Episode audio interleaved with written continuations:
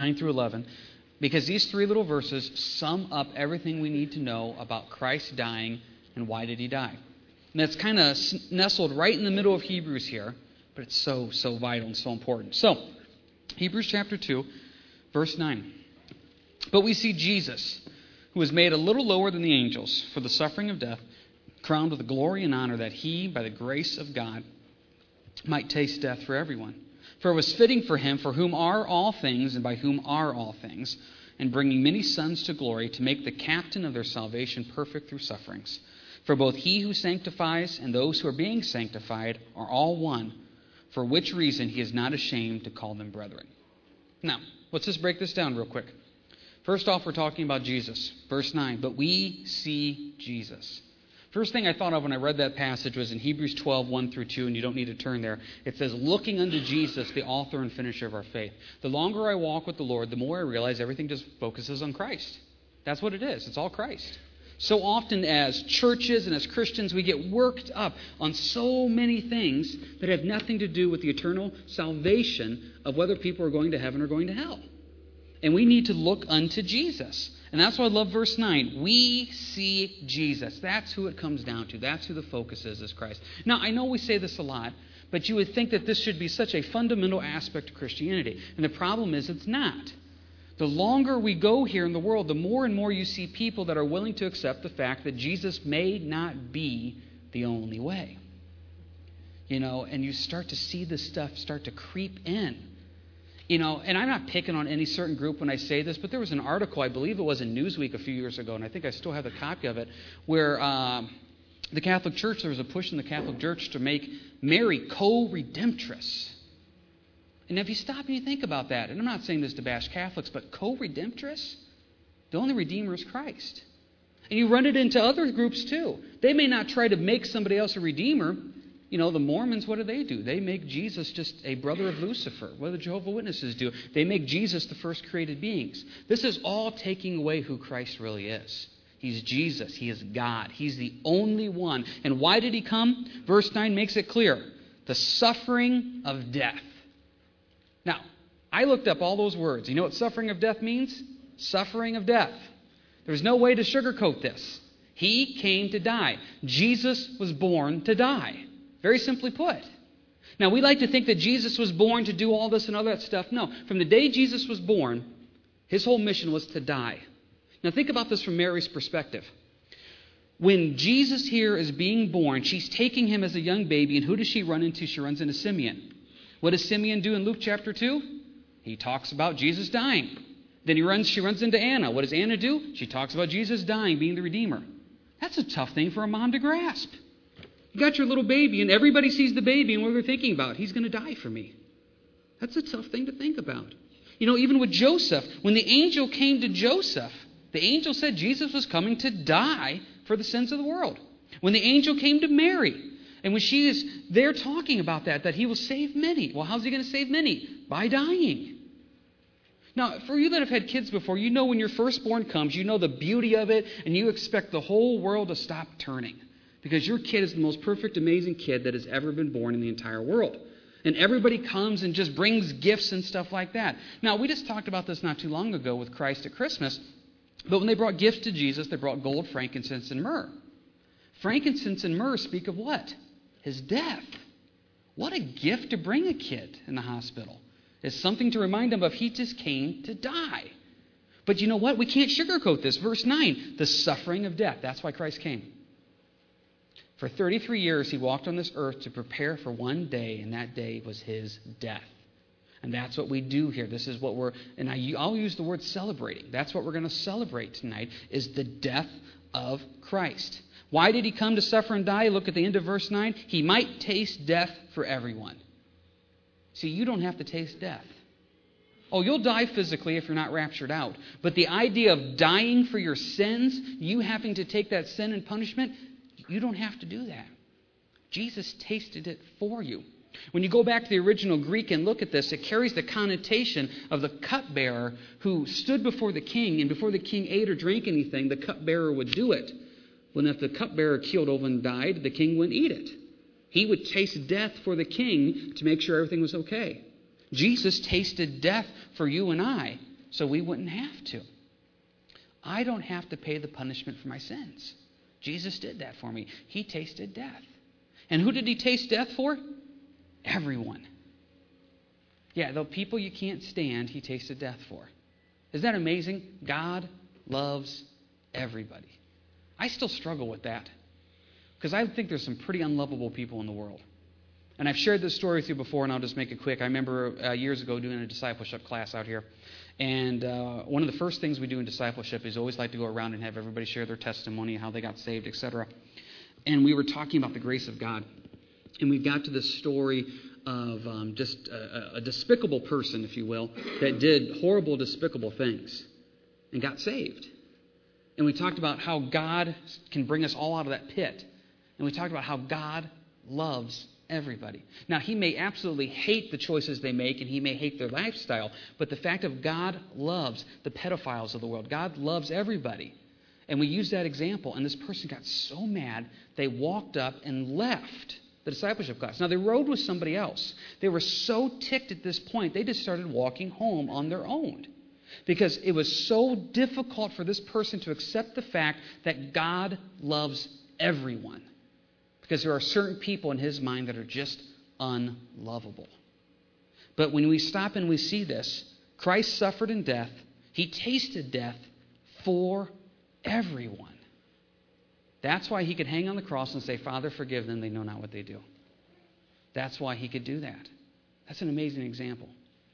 You know, when the Bible tells us to love our enemies, Jesus set the bar pretty high there, saying, I can do that. So, therefore, when we look at this in verse 9, what do we see? Jesus' sole purpose was what? To come and die, suffer, taste death for everyone. That's why you're here tonight. That's why I'm here tonight, is to celebrate this fact. Now, what happens after this is there's four things. The why. Why? Why would he do this? Jump ahead, if you will, to verse 10. For it was fitting for him now that's a tough passage. Fitting for him. You King Jamesers out there, it says because it became him. What it means when it was fitting for him means this was him. Who, who else could do this job? It was fitting for him. No one else fit the mold to take care of it. How many times have you heard us say out here, anybody can die on the cross for your sins, but they're not going to rise three days later. See, the resurrection proved that God accepted the sacrifice of Christ on the cross. So I can get on a cross and say, you know what, I'm dying for the sins of Harvest Fellowship. Three days later, my body's still going to be in a tomb. It's not fitting for me to die for the sins of the world. I can't do it. If for Christ it fit, He's the perfect mold for this sinless perfection. Now, did you ever stop and think about that? 33 years. I, my, today's my birthday, as you heard. I turned 33 today. Now, Jesus did not sin for 33 years. I've gone probably 32 without sinning. that's just a kind of a guess. But the point is, I'm happy to go 33 minutes sometimes without sinning. 33 years of sinless perfection on this world. You know, John was given that prayer request tonight about going into a spiritually dark world. You know how easy it is to fall down to the trap of, of man? Boy, they want to talk like that? I can talk like that. They want to be that way? I can be that way. I had a situation recently with this business, and I was wronged by the business. And I was typing them an email today, and I started getting really gruff, like, I'm going to take my business elsewhere and everything like that. And I started thinking, is it whole worth it in the whole scheme of things? I mean, we just got done talking Sunday. Speak evil of no one. You know, 33 years. Sinless, perfect sacrifice. That's the first point. Fitting for him. No one else could do it. And don't you love God for this? There's a sin problem, and he doesn't leave you hanging. One of my favorite things to do to Judah, and this is horribly wrong, and I know it, is I love to leave him in the room with the lights off and just keep the door shut so he can't get out. He just screams, and don't ask me why. It's something I just kind of enjoy. Um, and I, it sounds bad, but it's not as bad as it sounds. But it, I know it doesn't sound good. It's not, it does sound bad, yeah. I'm gonna get a phone call from Human Services.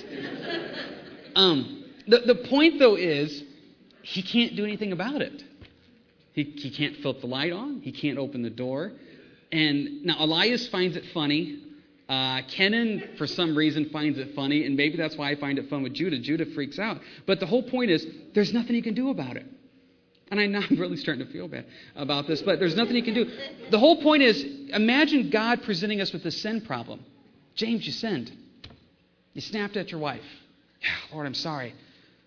And God says, okay, what are you going to do about it? Um, I'll sacrifice animals. Nope, not good enough. Um, I'll do penance. Nope, doesn't work. I'll do that. Well, Lord, what am I supposed to do? It's not my problem. See, it was fitting for Christ to take care of the problem because no one else could do it. See, this is the thing I don't get about the world. They want to take Jesus out of stuff. Well, if you take Jesus out of it, where's salvation coming from? Nothing else fits. Nothing else takes care of the problem. It had to be Christ and Christ alone. It had to be. Which brings us to our next point here. It was fitting for him for whom are all things and by whom are all things, and bringing many sons to glory. That phrase, bringing many sons, that word literally means, and I wrote this down, to lead with oneself, to attach to oneself, to lead by accompanying, which means you lead, but as you're leading, you're just not saying, follow me. You literally take that person on your hip and say, I'm leading by taking you with me. See, Jesus didn't die and just randomly point and say, figure it out. He leads me in salvation. You ever thought about that? Psalm 23. He leads me in the paths of righteousness. See, I can't do it on my own. See, even if I understand that it was Christ and Christ alone, I, I still can't do it.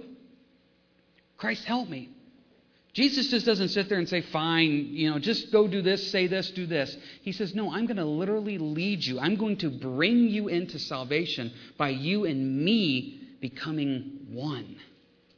Jesus is the ultimate example of leadership because look at the next point that we have here in verse 10. To make the captain of their salvation. That captain means leader. Now, depending on your translations, you NIV out there, it says author of your salvation. New Living Translation, it says leader.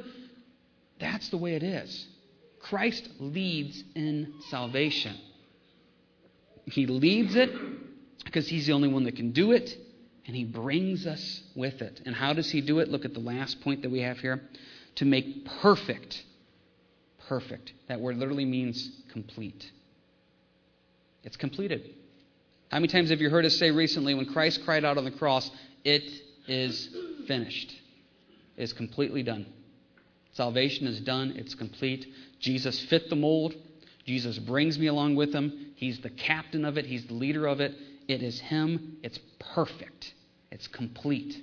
Stay in Hebrews real quick and just go to Hebrews 10:10. Great little verse about this.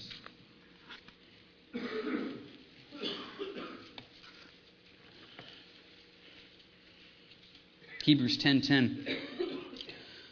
By that will we have been sanctified, which just means set apart through the offering of the body of Jesus Christ once for all.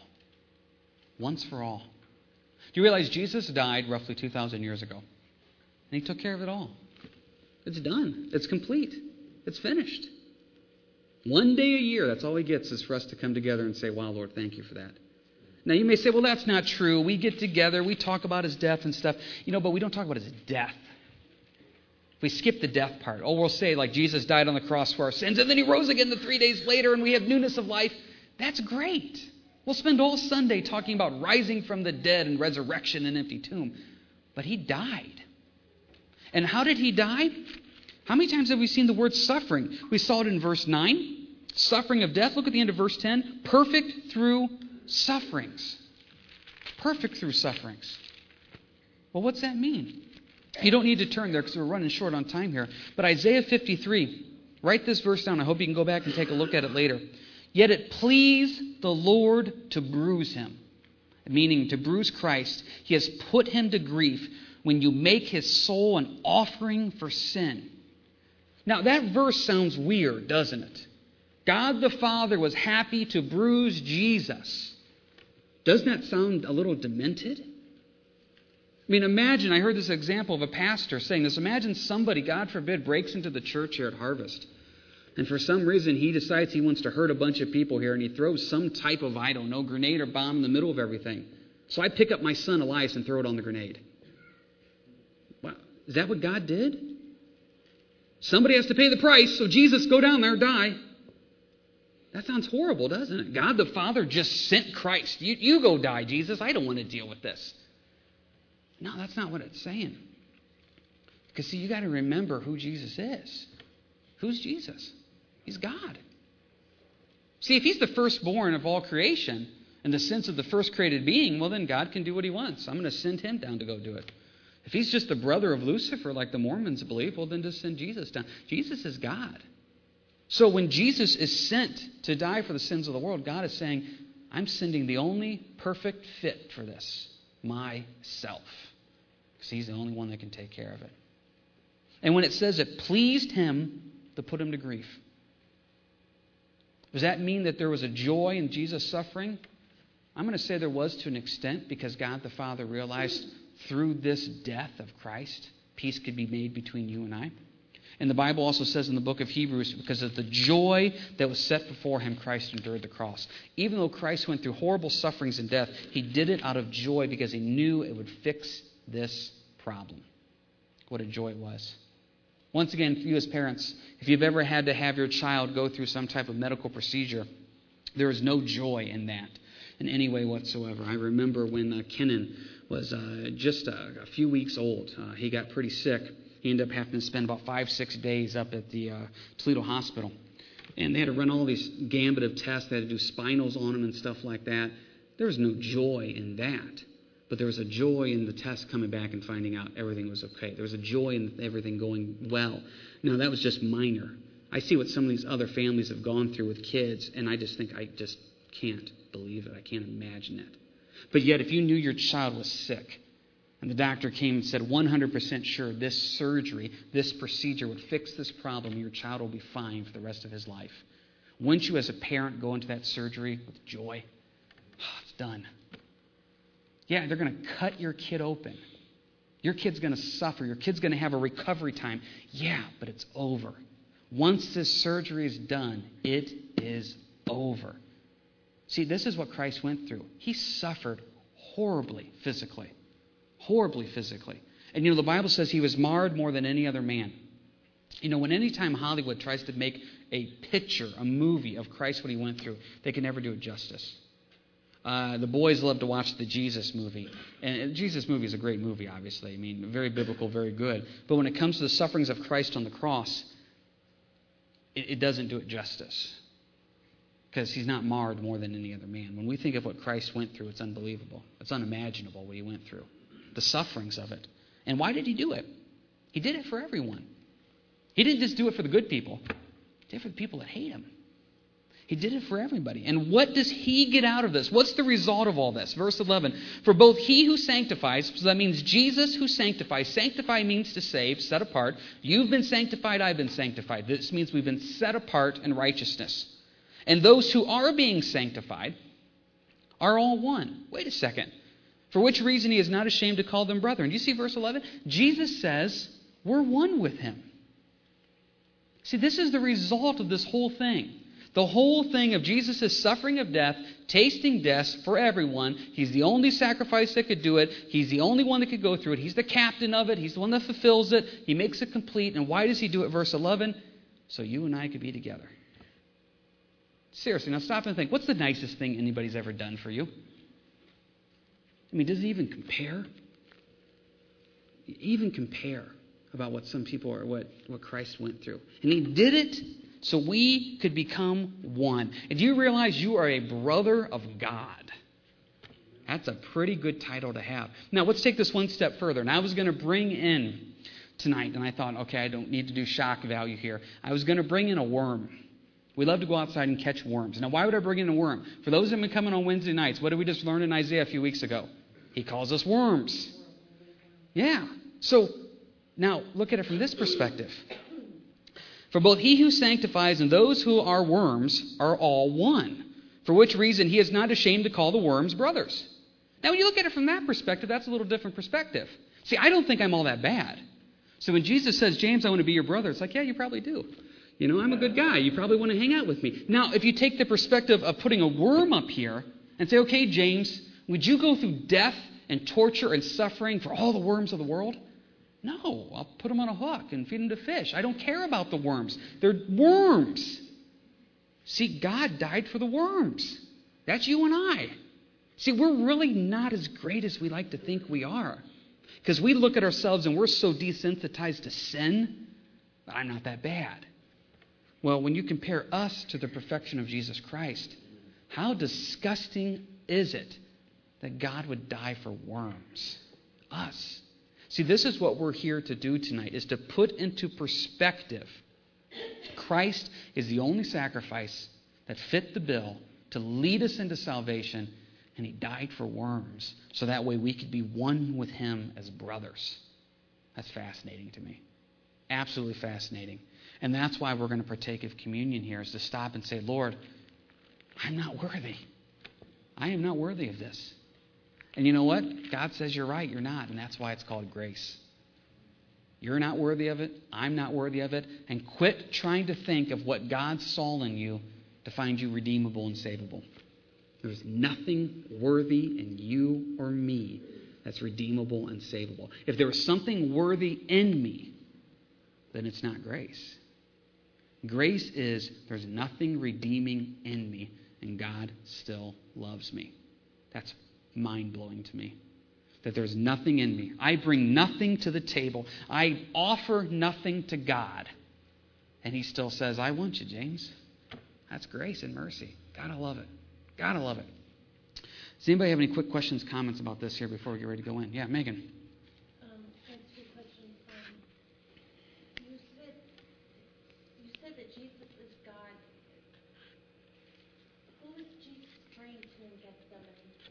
Well, you got to remember, praying just means talking. So Jesus was talking to God the Father at that time.